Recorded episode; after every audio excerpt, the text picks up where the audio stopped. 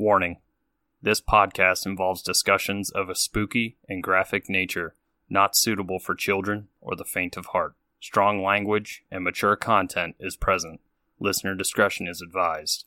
You have been warned.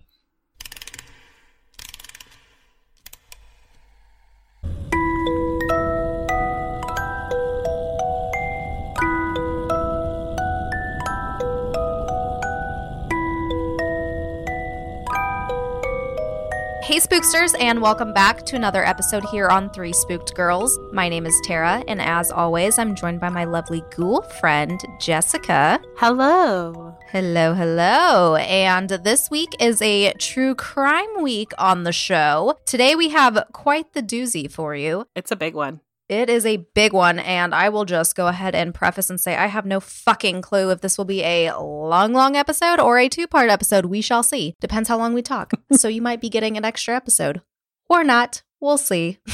Gonna be up to Tara. She does the editing. Shall be up to me. Shall be up to me. If she's like, this is taking too long, she's gonna be like, it's two parts now instead of one part. We shall see. But this week, we are going to sit down and talk about BTK or Dennis Rader. Yes. Yes, goodness. We got all kinds of shit to talk about with him. Mhm. Jessica has the murders, and then I will pick it back up for how he got caught, the trial, and all of that good stuff, and then a little bit of an update on him today. Yes. But before we jump into that, of course, we have business and drinks and all of that good stuff. So, yes. Yay. So, if you are new here, hello. Thank you for listening. We appreciate you being here. We are on all the platforms. You can get us on Facebook, Instagram, Twitter, all of that good stuff. It is in the show notes down below in the link tree. Everything there for your quick and easy clicking convenience.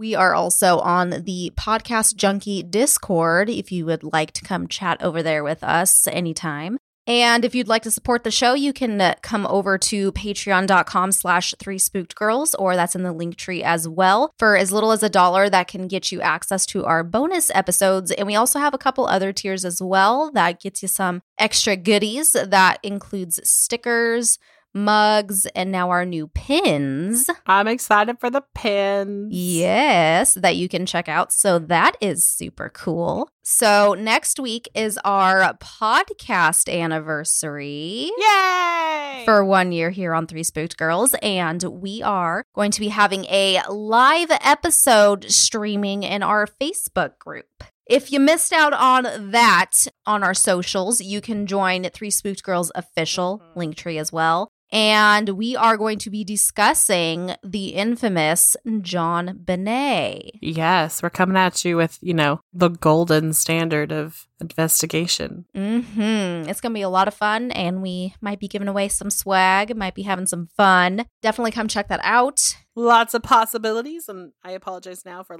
earphone listeners. I realized I shouted really loud earlier. it's okay. So yeah, lots of cool stuff, and that's that's all in all in the show notes as usual as well. But uh enough of the business. So what you drinking?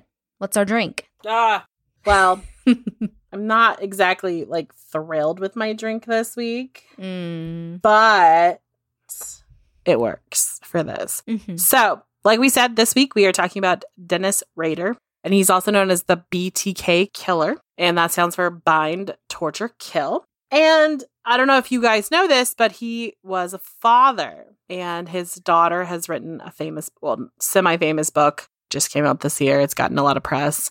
Even my main man, Dr. Phil, has talked about it. So, you know. So, we decided we were 10 and we were like, how do we pick a drink for Mhm. this? So, we did not your father's lemonade cocktail because in an interview, she wishes sometimes he wasn't her father. Yep. So what's in it? You are going to need one 12 ounce, not your father's root beer, which is alcoholic. So if you're underage, can't do it. 12 ounces of homemade or pre made lemonade mix, juice of two lemons, one lemon slice with seeds removed, honey, two tablespoons of lemonade mix, and ice cubes. You're going to divide one 12 ounce bottle of root beer into two mason jars and then add four ounces of the lemonade mixture to the jar. Then squeeze the lemon, so like one lemon into each one, and then drizzle honey on top of the jar.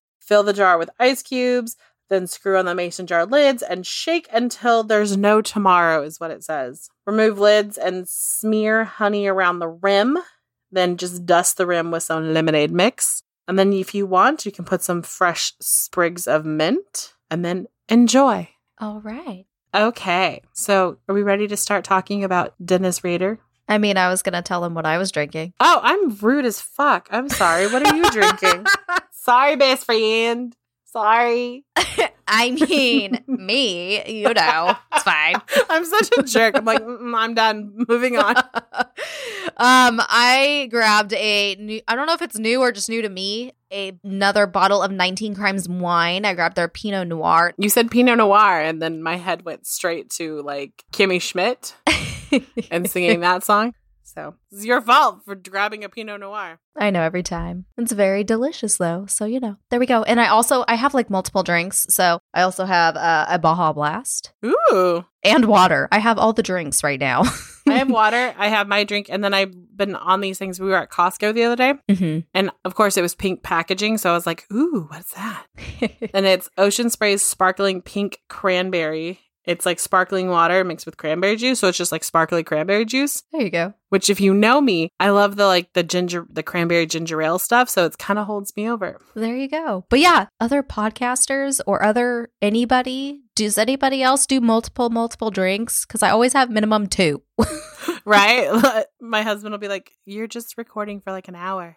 And I'm like, But I might want that or that or that within that hour. And I can't just get up and go. right, exactly. Shit. But yes, if you do that too, let us know. Tag us, Yes. show us. Or even if you're just a person in the real world walking around and you're like, I always carry more than one drinks. What are your two go to drinks? Like, what are your must haves? hey, how about this?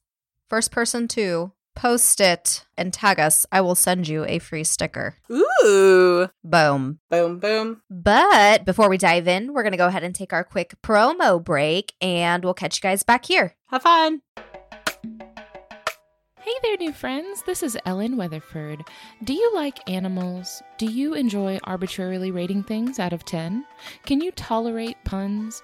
If so, join me and my husband Christian over at Just the Zoo of Us for a weekly review of your favorite animal species. Just the Zoo of Us is available on Spotify, iTunes, and other podcast apps. You can find us at anchor.fm slash just the zoo of us. See you soon.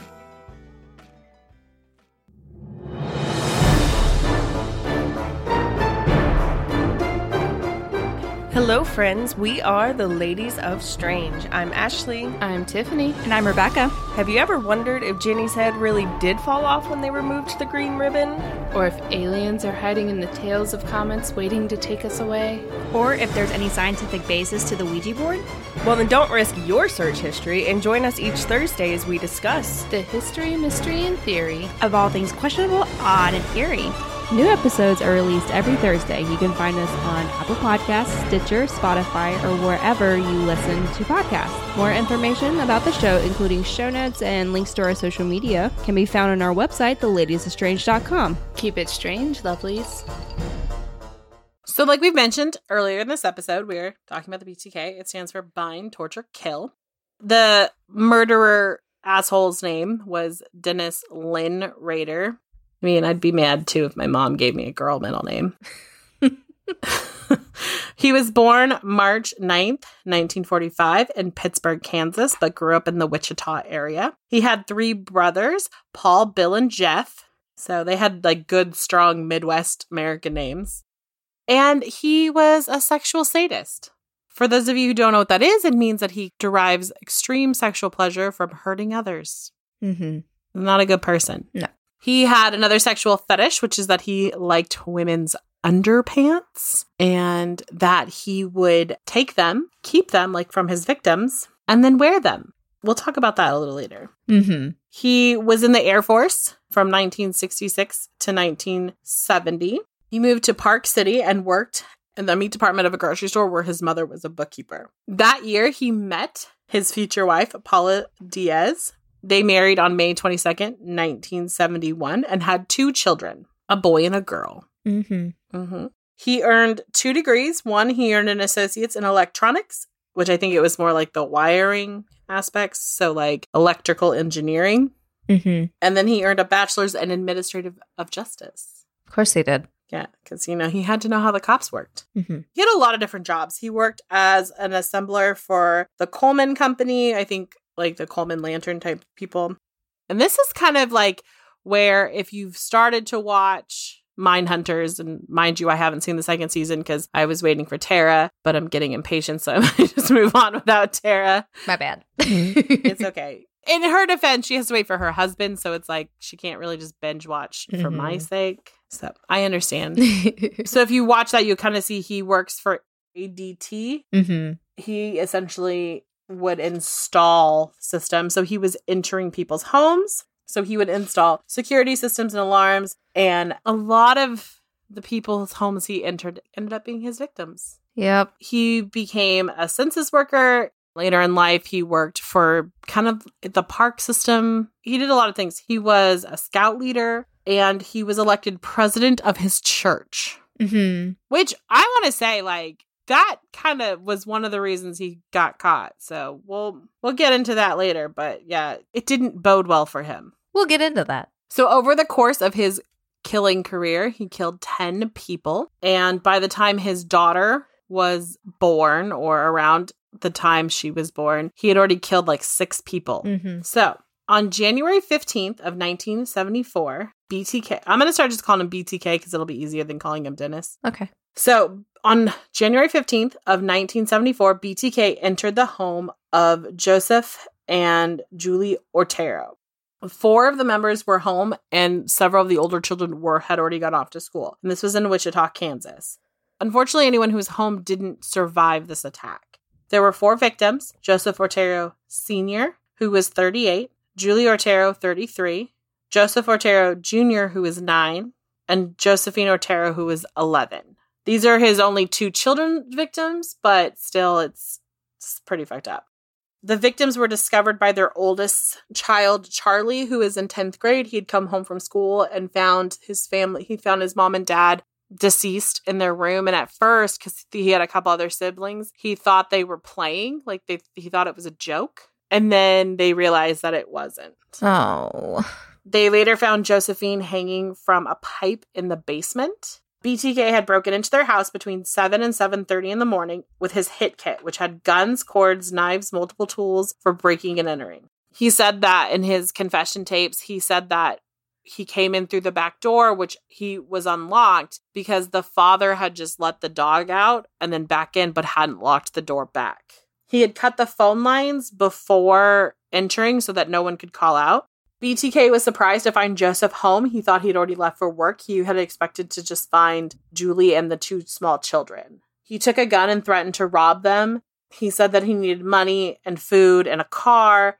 And the family, like he said in his in his testimony, that they were like, we don't have a lot of money. We'll give you whatever you need, that kind of stuff. He forced the family into a bedroom where he tied their hands and feet. He then began to strangle Mrs. Otero until she passed out. This was obviously his first murder, so he didn't really know how this all worked, but she hadn't died. She had just passed out. He put a plastic bag over Mr. Otero's head and tied a cord around it. He did the same thing to Joseph, and then he started to choke, or he had strangled Josephine, but she um, hadn't passed out either.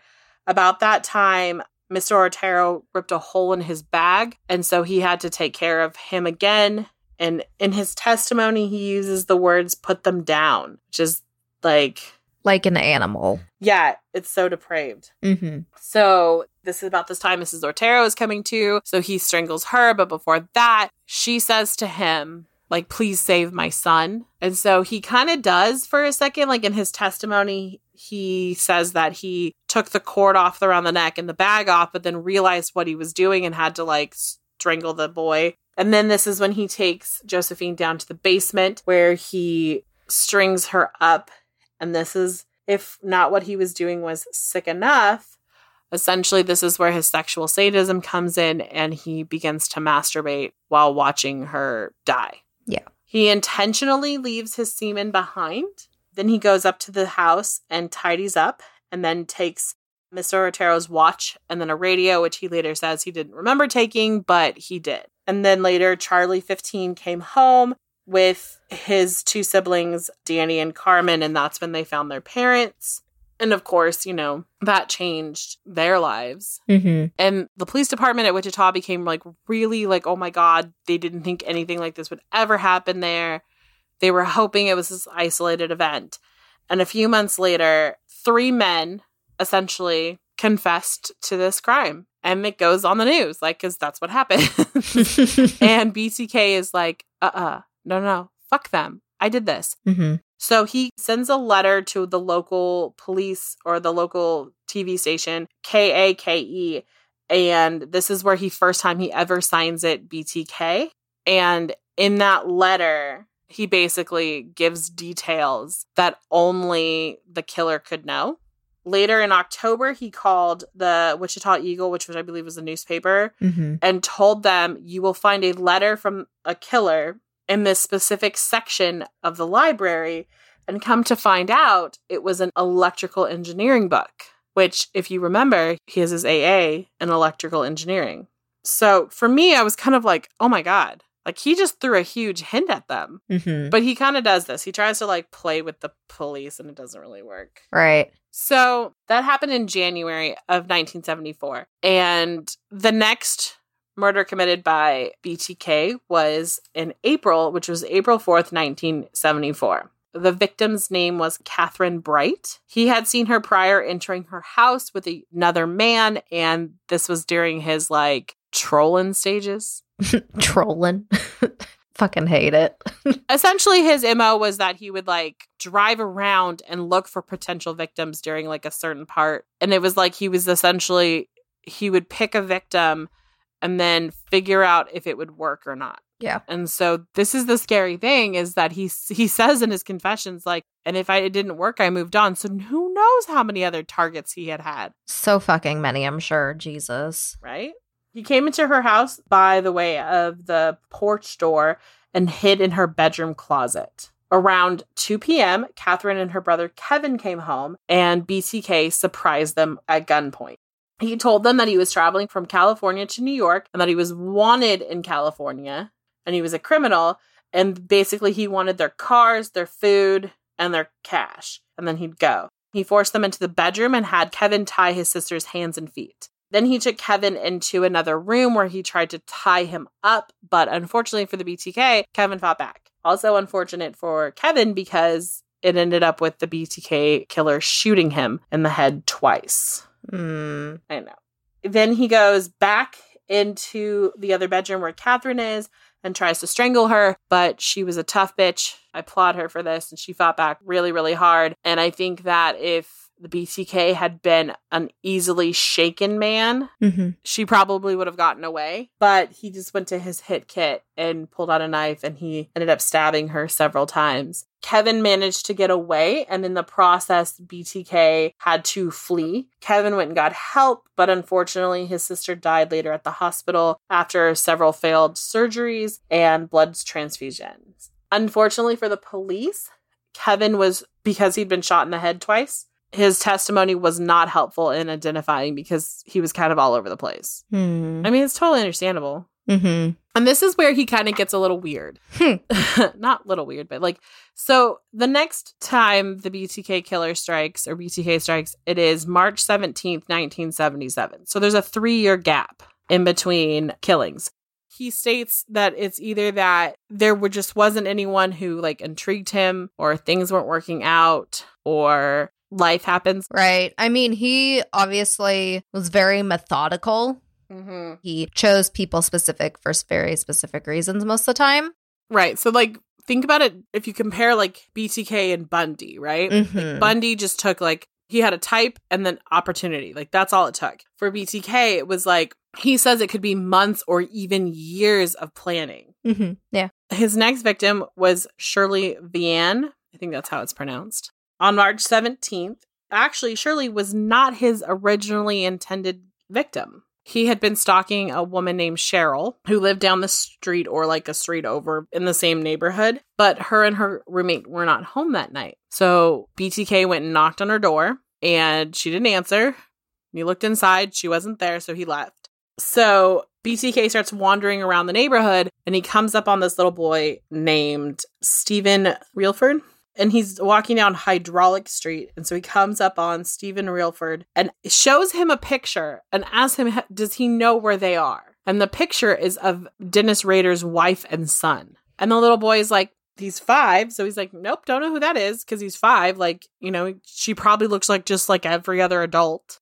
Dennis then walks down the street and then he knocks on another door that I think he knew where someone else lived by themselves and they didn't answer. So he walked back to the residence the little boy Steve entered and knocked on the door and told him that he was a detective and that he needed to let him in. And of course, Steve, being a good law abiding little boy, lets the detective in. Shirley comes out of a bedroom. She had been sick or supposedly sick and um, is startled.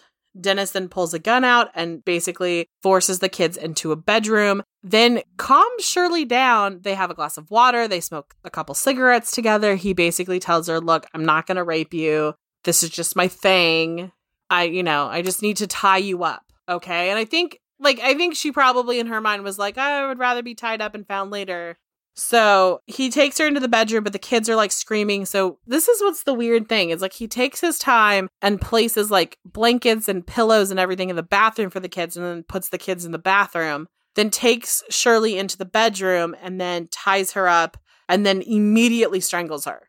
He ends up masturbating into her panties and then leaves them, which they're found essentially what ended up happening is because he hadn't been able to stock this house ahead of time the phone rang and that startled him because in his mind like someone overheard and is calling to check up so he he bolted. Mm-hmm. yeah it wasn't his like typical protocol. Right because he would always cut the phone lines because then you can't call out. So his next victim which happened in december of 1977 in his words is the most satisfying of all his victims. Let that sink in for you According to BTK, he became obsessed with stalking 25 year old Nancy Fox. And on December 8th, he cut her phone line and broke into her house through the back door. He waited in her home for her to get back from her job at the jewelry store. Since she lived alone, there was no problem for him to come in and surprise her. So he was just chilling in the kitchen and caught her at gunpoint when she walked in. He then tells her that he has sexual issues and that in order to get rid of those issues, he needs to tie her up and rape her. So scary. I mean, I don't, he could never get away with it today because people have cell phones, but. Right. Well, he could have a jammer. Yeah. So basically, he started to undress her and then he took her into the bedroom where he tied her up and then undressed himself. And then he started to strangle her. And this is where he gets like the most joy out of this. So as he's strangling her, and this is something he confesses later, he actually tells her who he is. But that's because she's not going to like at that for me that would be the most terrifying moment. This isn't just rough sex, right? This is this isn't him just strangling you and for that it's like there's no going back at that moment. Her body was found later. Again, his semen was found in a nightgown next to her. The following day on his way to work, he called into the local police department and said, You will find a homicide at 843 South Pershing's Nancy Fox. That is correct. And then hung up. So BTK escalates. Like his whole MO at the beginning with the letters and everything like that, and talking to the, you know, talking to the newspaper, talking to the media, is that he wants attention for this. Here's a man who realizes that he's literally gotten away with his like all time, you know, he was obsessed with this person. He had stalked her for so long. He finally did this act. I think he kind of realized, like, I don't know if anyone's going to find her. And I want to live in the, I want to be able to start relishing that I did this. So the police obviously go to her house because it's like, how could you really ignore that tip? Right. Yeah. They go to her house. They find her having been strangled this is where like forensic detective work starts coming in. So they try to like replay the tape so many times to see if they can find a match, and they just never did. Hmm. Another thing that BTK would do in the interim is he would write poetry. So he wrote a poem called Shirley's Locks. Mm-hmm. And then he also wrote a poem entitled Oh Death to Nancy, which was the mimicking the song Oh Death. mm-hmm. In these poems, he like would basically explain why he did what he did. Mm-hmm. Okay, this next murder is just makes me sad. We've gone from 77 to 85. Right. What is that? 77 to 85. That's eight years. Yeah. So, and I believe um his daughter Kerri was 6 at the time. Yes. When you really think about that, like he st- he was stopping because he was raising his children. It's just it's so sick. Right. In 1985, he claimed his next victim, and her name was Maureen Hedge. And the fucked up part about this is she was like, he, she lived six doors down from him. Yeah, this is the old lady, right? Yeah, she's like, Yeah. if you saw her, you would have been like, oh my god, that's like my, that's like a grandma. That's someone you want to like be around. She was so pretty and cute. Anyway, so what happened is that Dennis BTK, he was involved with this church, and then also he was involved in Boy Scouts, and his son was in Boy Scouts. His son Brian. So in 1985, he went on this outing. And essentially, what happened is that he left this. It was like a camp out that he was with his son. He left the camp out, drove back to his neighborhood, broke into her house. She was a widow, and she was described as a kind and sweet, gentle woman. Mm-hmm. He knew that she lived alone, and they had literally lived on the same block for 30 years. So they had seen each other. I'm sure she was aware of his children, his wife, all of that. So on April 27th, 1985, he broke into her house. He's left because he stated he had a headache and he needed to go get medicine and that he would be back. It said that he went in and he went to a bar, got a drink, and then he spilled some beer on his clothes. Then he called a cab pretending to be drunk and told the driver to take him to Park City. Once he got there, he broke into her house and then he cut the phone lines and then got inside and strangled her really quickly because she got scared and I think started to yell. So, this was one of the first times that he hadn't tied his victim up or anything like that. But what he did is he put her in the trunk of her car, drove to the church that he regularly went to, the one that he would later become the president of, Mm-hmm. took her inside because he had keys to the church. Then he drug her body into the basement, and then he, this is where he photographed her in multiple positions, all being bound in like the bondage stuff. And then he stripped her naked and dumped her off the side of the road. Jesus. And it wasn't very far from their house. And the reason he did this is he didn't want it to be something that, you know, he could be penned for. This is also the only murder that BTK did not take credit for until he was caught.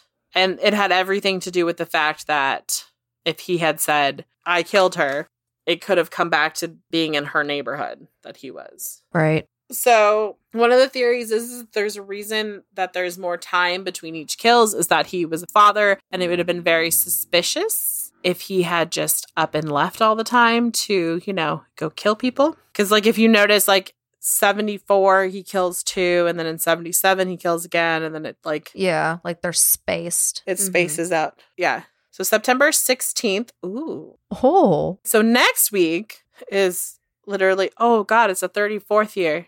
Mm-hmm. Wait, now how old am I? I don't know. How old are you? 33. It's the 33. Okay. God, I forget sometimes, guys. I'm sorry. I forget how old I am, so it's fine. I had to, rem- like, I know I'm two years older than Thomas, and so I just have to be like, how old is Thomas? Which doesn't make sense because I should be able to be like, how old is my husband? Because he's two years younger than me. So subtract my age, but whatevs. It's all good. So about 10 a.m. on September 16th, BTK dressed up as a telephone repairman and knocked on Vicki Wegerle's door. She let him in, thinking that he was there to fix her phone line. Because why wouldn't you trust someone?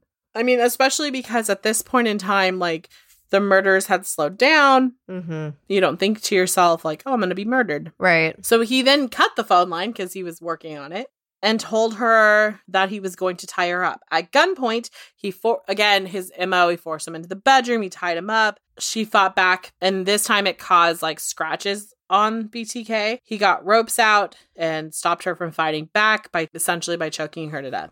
He took pictures of her body in different positions and then stole her car.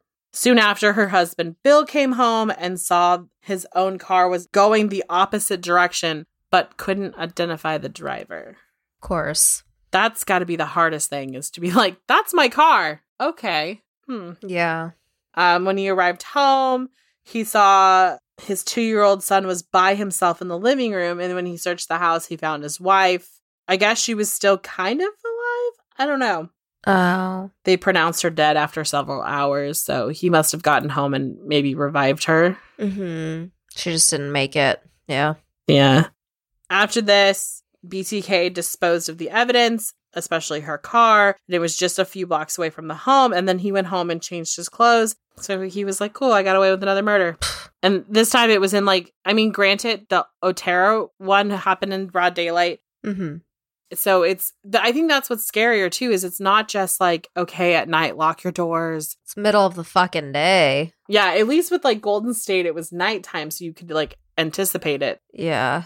Fucking Rader was all over the place. Mm-hmm. And then you're going to see another five years, or just about five years before he claimed his 10th and final victim. Her name was Doris Davis. She was an older woman. Mm-hmm. I'm going to interrupt you for a second. With the old lady thing, I read something that I don't know if he said it or if it may, maybe it was just a theory. It was like since he was starting to get older himself, the older victims were easier for him to Mhm. handle. Right, right, You know what I mean? So Mhm. that kind of makes sense. right. So again, she was older and she actually lived kind of, kind of. What the fuck is somebody drank? Kind of. It's like you're trying to have like a accent. oh, I kind of like that. I'll stop. Um, so Davis only lived about a mile and a half away from where he did, and this is how he noticed her. So he basically thought it out really well. He was going to go camping with Boy Scouts over the weekend. So on January 19th, 1991, he came up with an excuse to once again slip away from a Scouts meeting and he drove his car to his parents' house to change out of his Scouts uniform and get his hit clothes. Then he drove to the Baptist church, parked his car, and then essentially went out on foot. When he got to the house, he noticed that she was asleep, so he broke the glass door in the back with a cement brick that he had found. She came out of the bedroom and basically found that there was this dude in her house. He used the same line that he did with almost everyone that he needed money, car, food, that he was going to tie her up. He tied her up in the bedroom and strangled her once again. Like, that's is what he does. And then took the body outside, put it in her own trunk, and then drove her to the lake near Park City and hid the body and the evidence under the tree.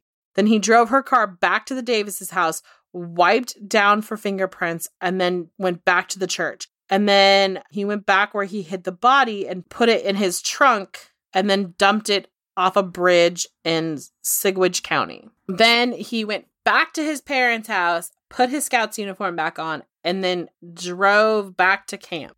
And then the following evening, he went back where he left the body and took photographs. Ugh. So here's the thing with BTK slash Dennis Rader slash one of the worst people on the planet.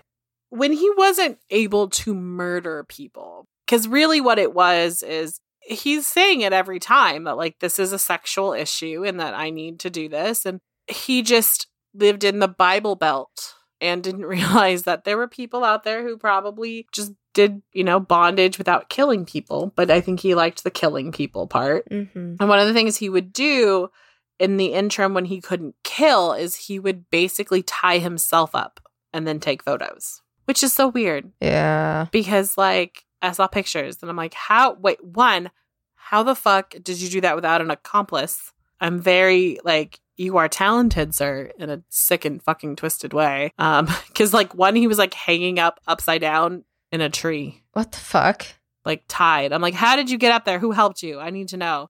I mean, he's a he's a weird bird. So now I'm going to turn it over to Tara, and she's going to talk to you about essentially his downfall. Yes, yes. Okay. So, like Jess said, Dennis went through his first murder back in 1974. Now, this man, this person, whatever you want to fucking call it, this monster, essentially, Mhm. would go 30 years as a mystery. basically, until his ego ruined that for himself. Yes. No other way to put that. So in 2004, the Wichita Eagle put out an article since this would be the 30th anniversary, like I just said, since the Otero murders. This would revisit everything Jessica had just discussed, and then it had some other stuff included. Basically, it talked about the book that came out called Nightmare in Wichita by Robert Beattie. The reporter who wrote this article spoke with him, and of course, the lieutenant who was in charge of the task force for the BTK, who was Ken Lundwer. He was also, you know, in general, just kind of overseeing the homicide investigations for Wichita Police Department anyway. But he ended up taking over the whole BTK thing. Mm-hmm. So at this point, BTK was still a mystery. A direct quote from the lieutenant on what he thought happened to him, since it had been so long since his last kill, which was in 91, was there are three things that could have happened. He Mhm. said he could have moved to a different area, he could be incarcerated for something totally unrelated to BTK, or he could be dead. So, right there, it mixed a few things in regards to Dennis that made him decide to pop back out. Like I said, his ego, huge, huge factor. Oh my God, yes. Another thing was the book, which he had said that the author got things wrong. So, you know, have to clear the air there. I mean, do you really have to clear the air? I mean, you know, Dennis has to fact checked because it's Dennis. And Right. then also the facts that he wasn't dead, wasn't in jail, and he hadn't moved. He basically wanted these things to be known. Yeah, he wanted people to know, like, look, I've just been living here since 91 and not doing shit. Hmm He wanted it for the notoriety, essentially. Oh, hell yeah. He wanted people to know that BTK was alive and well. so he decided to mail the Wichita Eagle a package that same month. And there will be multiple packages that I will tell you guys all about here. Mm-hmm. This contents of this first one included pictures of Vicki and a copy of her missing driver's license. It had come from a Bill Thomas Killman. Mm-hmm. And if you didn't catch that, that's BTK. So he thinks he's so fucking smart. Oh, I know. He thinks he's the cleverest motherfucker on the block. hmm And there was also a signature of BTK, which he included in multiple things. And of course, gross. The B looked like boobs. there's, there's no eloquent way to say that. No, he was being crass. Yes. After receiving this, though, that kind of set a fire under this team's ass to be like, okay, this motherfucker's still here. This motherfucker's still alive. Let's fucking do it.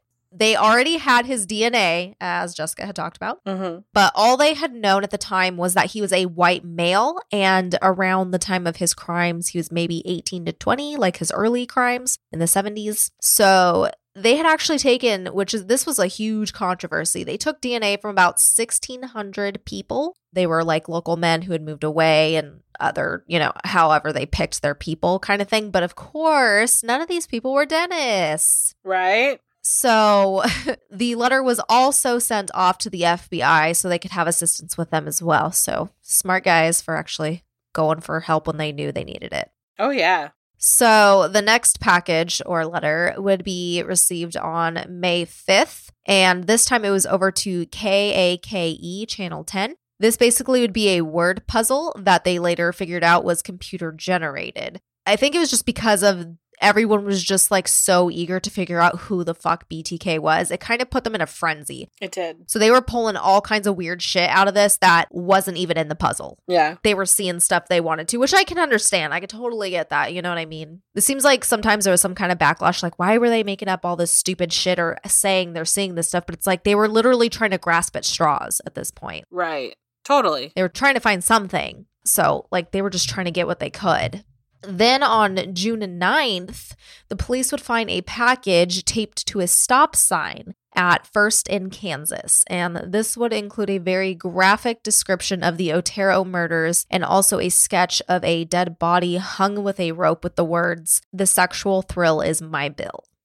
and I don't really want to talk about that one anymore. Mm-mm. There'd also be another package in June on the 17th, this time at the uh, downtown Wichita Library. And this was actually found in the like the book return deposit box. And when it was found, of course, you know, they called 911 to be like, hey, look, you know, BTK shit, come fucking get it. Mm-hmm. This letter would have info in regards to the death of Jake Allen. He had tried to say that he was responsible for murdering him, that he lured him and then killed him and all of that. But later, this would turn out to be false and that he had nothing to do with it, that it was actually deemed a suicide.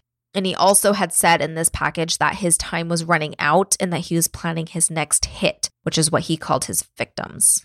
That he was still going to do it.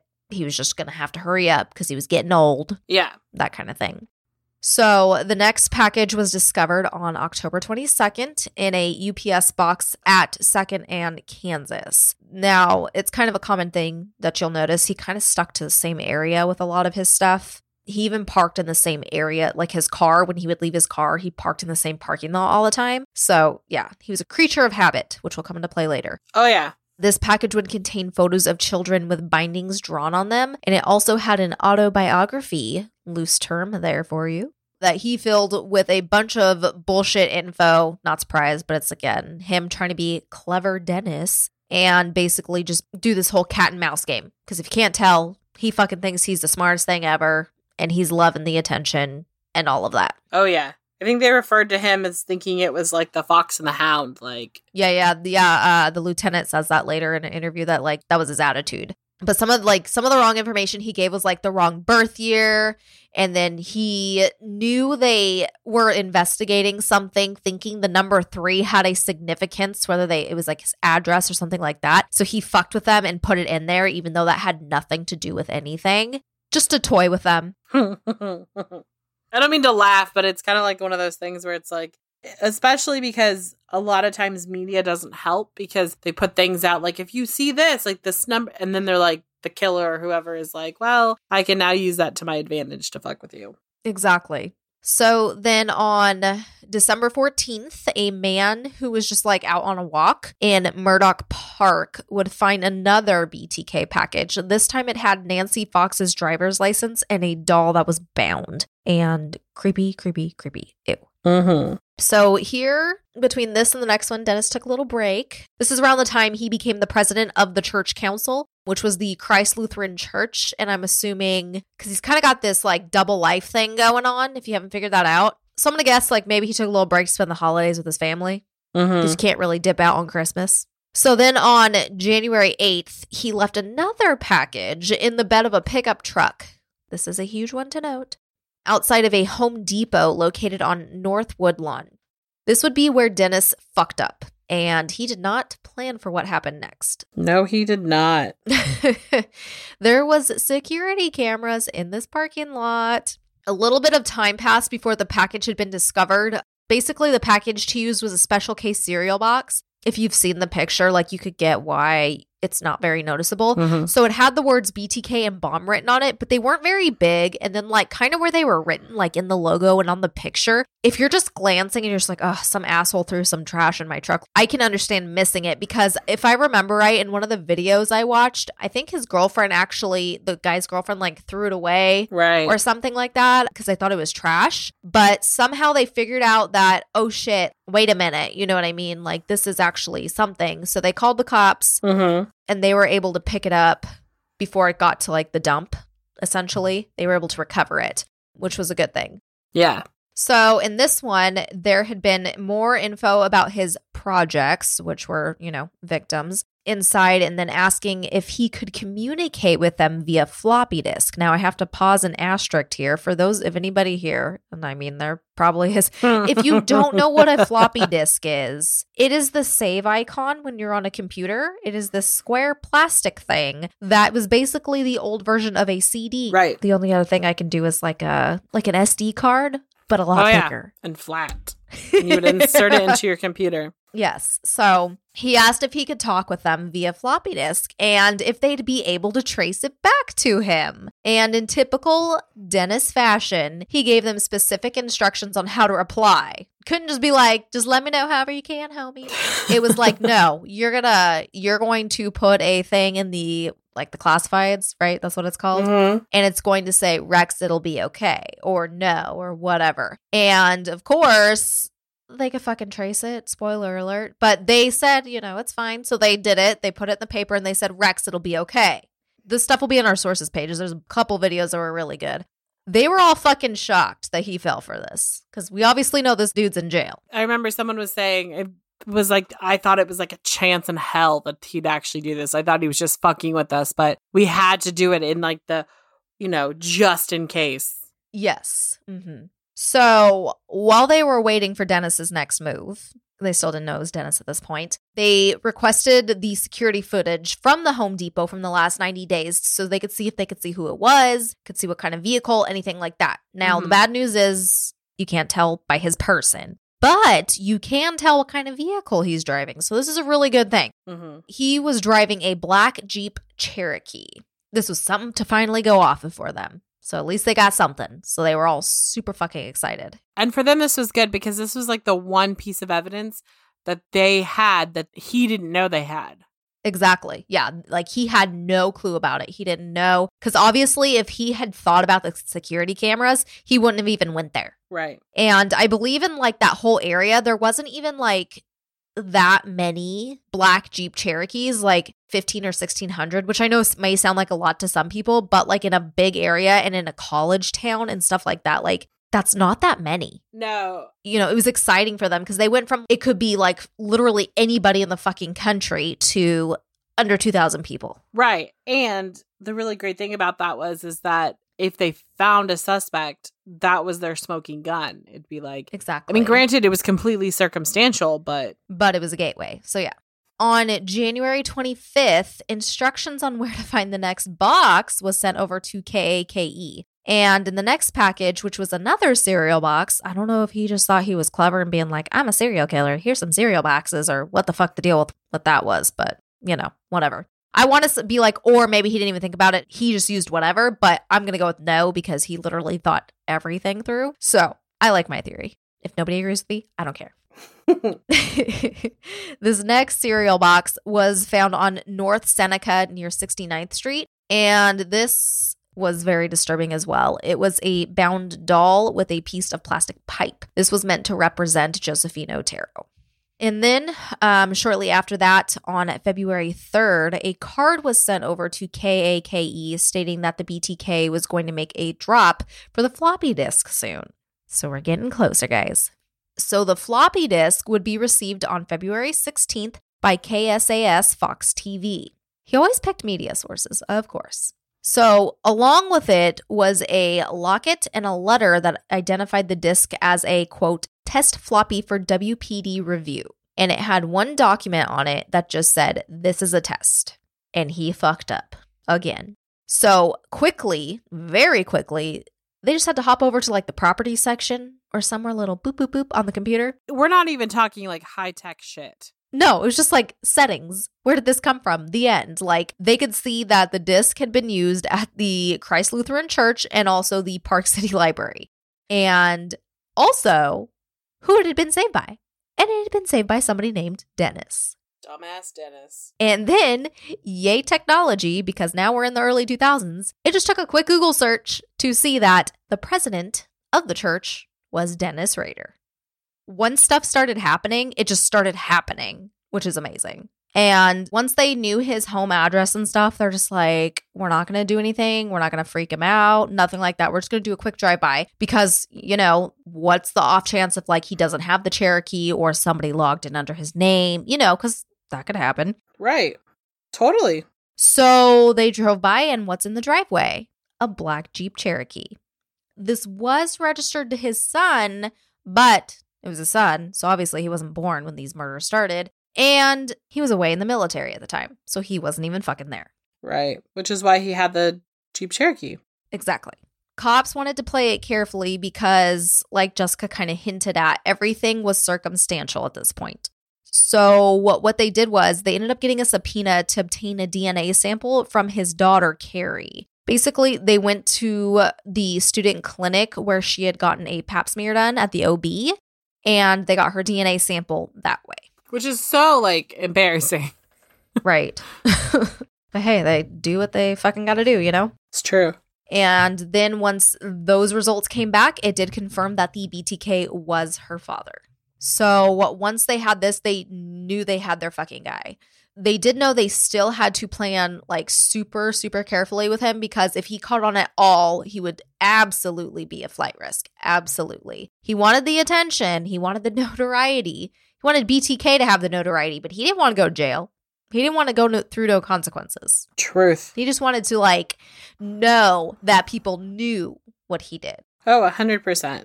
So, luckily, Dennis was a very predictable man, very creature of habit. They had kept him on surveillance, kind of watch him and kind of see what he did through his day to day. So, one day when he had, was on his lunch break, they went full fucking force. They took 215 officers on deck for this shit. Oh my God, yes. Crazy, but I mean, rightfully so. Part of it was because they were expecting to have to search for him. Like, it wasn't just like everyone attacked Dennis kind of thing. They were like, he's going to run. But I think part of it was like, because, you know, even, I mean, over 200 people is ridiculous. I think it was like people were like, I want to be on the BTK case. Like, pick me. Probably. Pick me. And how do you say no to that? Like, That's true. yeah, I just know they pulled people from like all kinds of different departments and all kinds of different things, you know, and I think that was it. It was like, mm-hmm. because it was Wichita and the like the FBI and yeah, FBI, and then there was like a state agency there. So I think they probably all sent like people. Yeah. full crews. Well, right. And then, you know, on like top of that, obviously he's a very dangerous person. He knows how to use firearms. Like he's killed Mhm. multiple people. I read somewhere, or it was on a video, that they had a tank. I didn't come across that.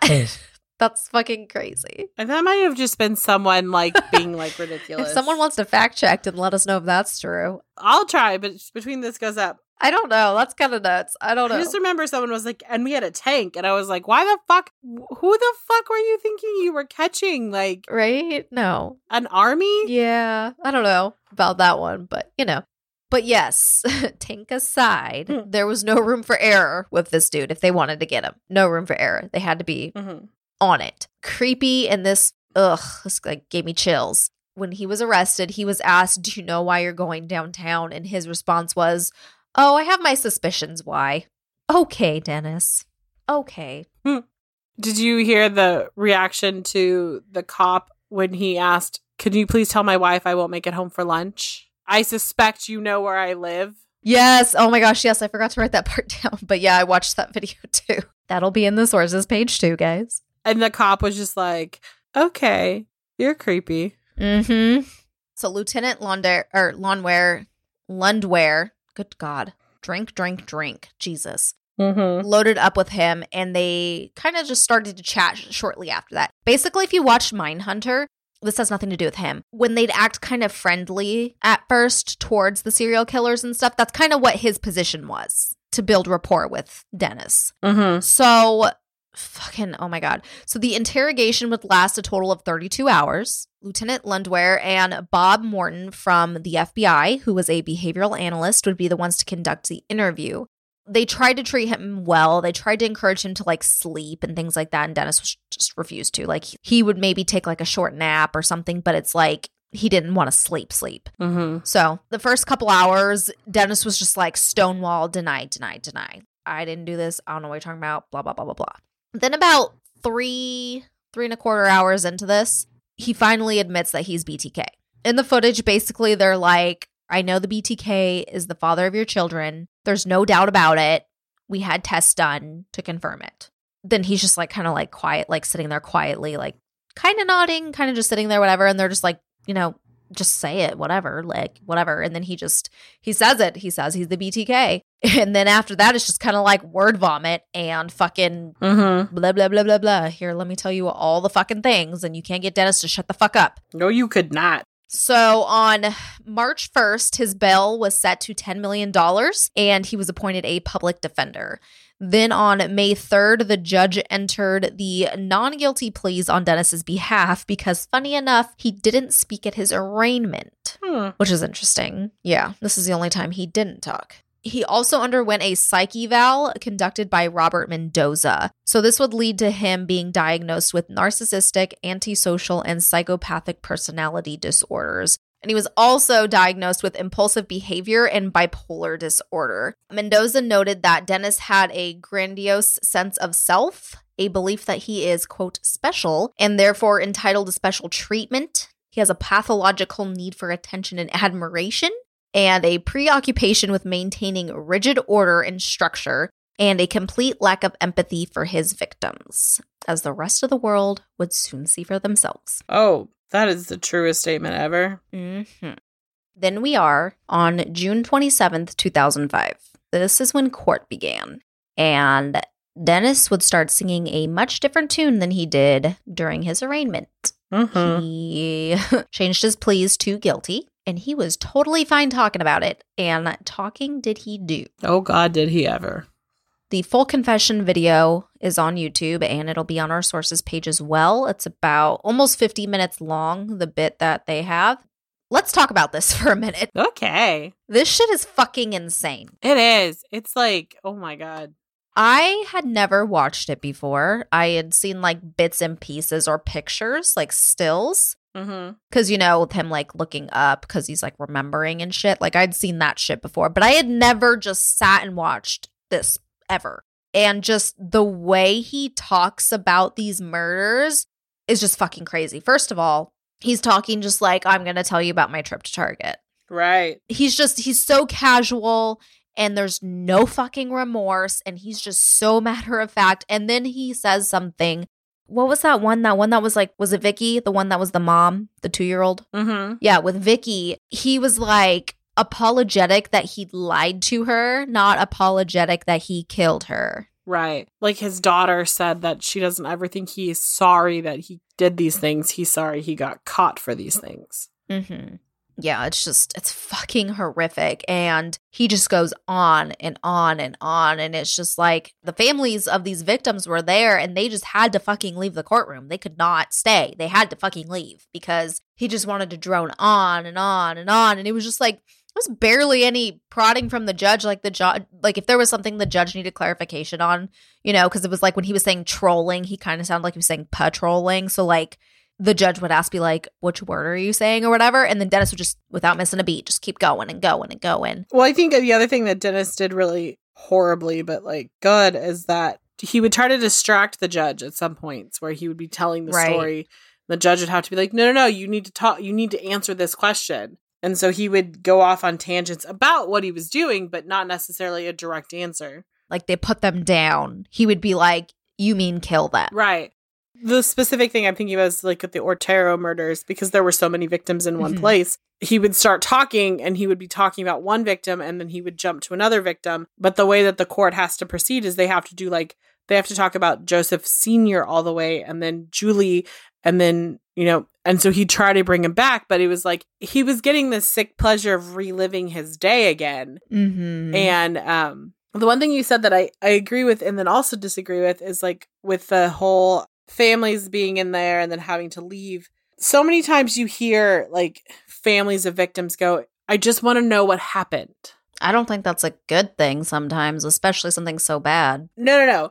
I guess when I mean disagree, I don't mean like disagree with you. I think I disagree with that sentiment because it's like here's a case where there was a serial killer who was like, "This is exactly what I did." Mm-hmm. I tied this person up. I shot this person. I stabbed this person. I did this. And I will tell you whatever you want to know. Just ask. Mm-hmm. And family members were like, nope, I can't handle that. Yeah. If that was me and, and that happened to someone I loved and that's how they were, like I I don't think I knew I couldn't sit through that. You know what I mean? Well, and I don't, I think at some point, I don't think, I think they thought he was going to plead guilty, but then just be like, yeah, I did it. I killed, I strangled that person and not go into detail. Cause he could have said, I don't, I'm not going to answer it. Cause what were they going to do? Yeah.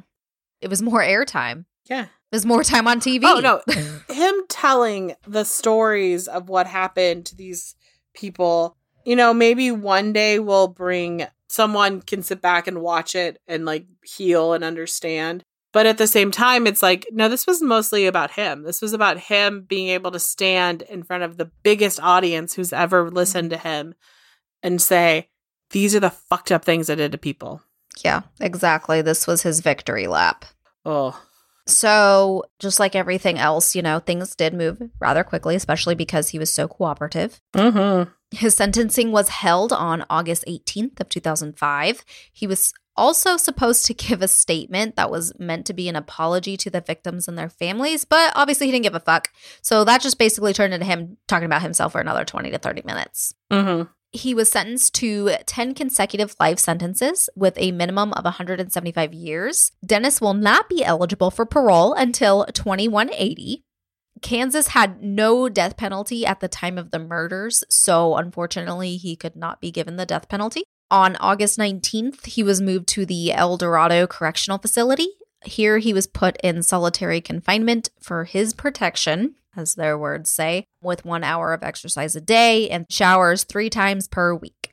And then I guess uh, beginning in 2006, he was allowed access to television and radio and able to read magazines and other privileges for good behavior, but they still kept materials that would, you know, entice him in any of his fantasies, that kind of crap, away from him. Mm-hmm. Now, 2005, 2006 was the last time Dennis had any playtime with the media, as I will say, because I guarantee that's how he fucking sees it. Hmm. Until earlier this year. And like Jessica mentioned, uh, his daughter, Kerri Rawson, had released a book. And if you're interested in this kind of thing, I would definitely recommend it. I'm listening to it audio version since that's my preferred version. Pretty good so far. Pretty good so far. So I'd recommend it. He did some correspondence with the Daily Mail. Mm-hmm. And I read through this. There's no other way for me to go through this article besides reading it. So, again, I'm going to verbally cite, and it's in our sources page. This is from the Daily Mail, and I'm just going to be reading basically what he wrote to them because they were writing to each other. Got it. On the top of the page, there's like this picture thing. It's got like a bunch of stuff. It says like February, the month of heart-warmed treasure, and epigraph. We walk the beaches of life, never know what may wash ashore. And then he also apologizes for his handwriting and disjointed sentences. He has a supposed stroke last year and he thinks it has caused short term memory loss to him. So here is kind of his update in his own words, straight from Dennis Rader. Very safe. I believe I'm the facility pet. They take good care of me, but sort of hide the world or keep me under close wrap. But I have all the segregation privileges live in segregation, own cell, an 8x12 room, nice window, and full metal door with porthole window. Have TV, radio, hot pot books, and I could call people, have visitors, just live alone and can't contact with others outside my cell unless handcuffed, probably listed as high profile. Here I live 24 7 in my cell, read some TV, and if any news and weather on TCM, which is Turner Classic Movies, in the evening, some sports and things like recent ABC News Show 2020 about my daughter and me. Work on art and poetry, write a lot of letters, keep record and book on life, exercise when I can. Do call close friends. That's nice to talk to others, and they come and visit me and send me nice letters and cards, or buy books for me to read. I call them my cave family. Been here 13 years and 190 days as I write. After a while, you just get tired of the same thing day after day, but keeping busy helps, also changing one's routine.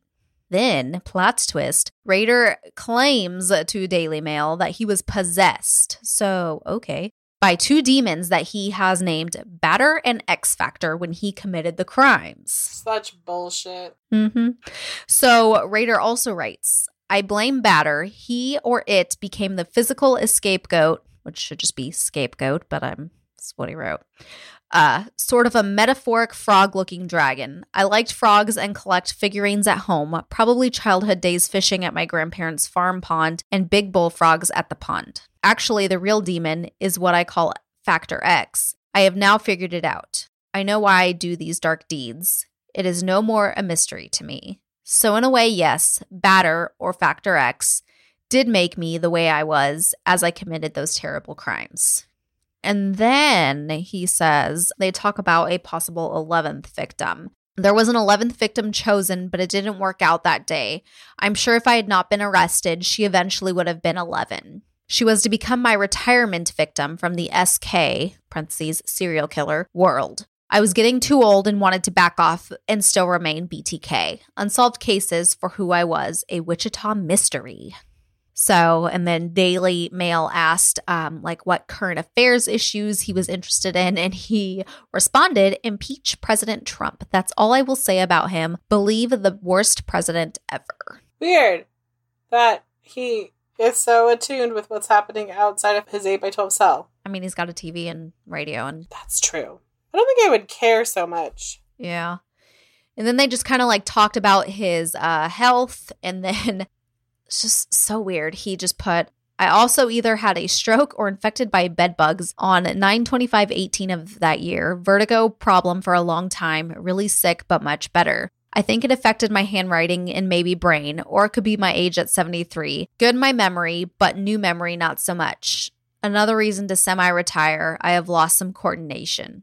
And they started talking or, you know, asking him about his daughter and stuff like that. So Rader said, getting ready to retire from the infamous world spotlight and let my daughter Kerri Rawson take over. Her new book out, A Serial Killer's Daughter. The Daily Mail readers have to read my daughter's book. That gives a lot of family history and love she had for me.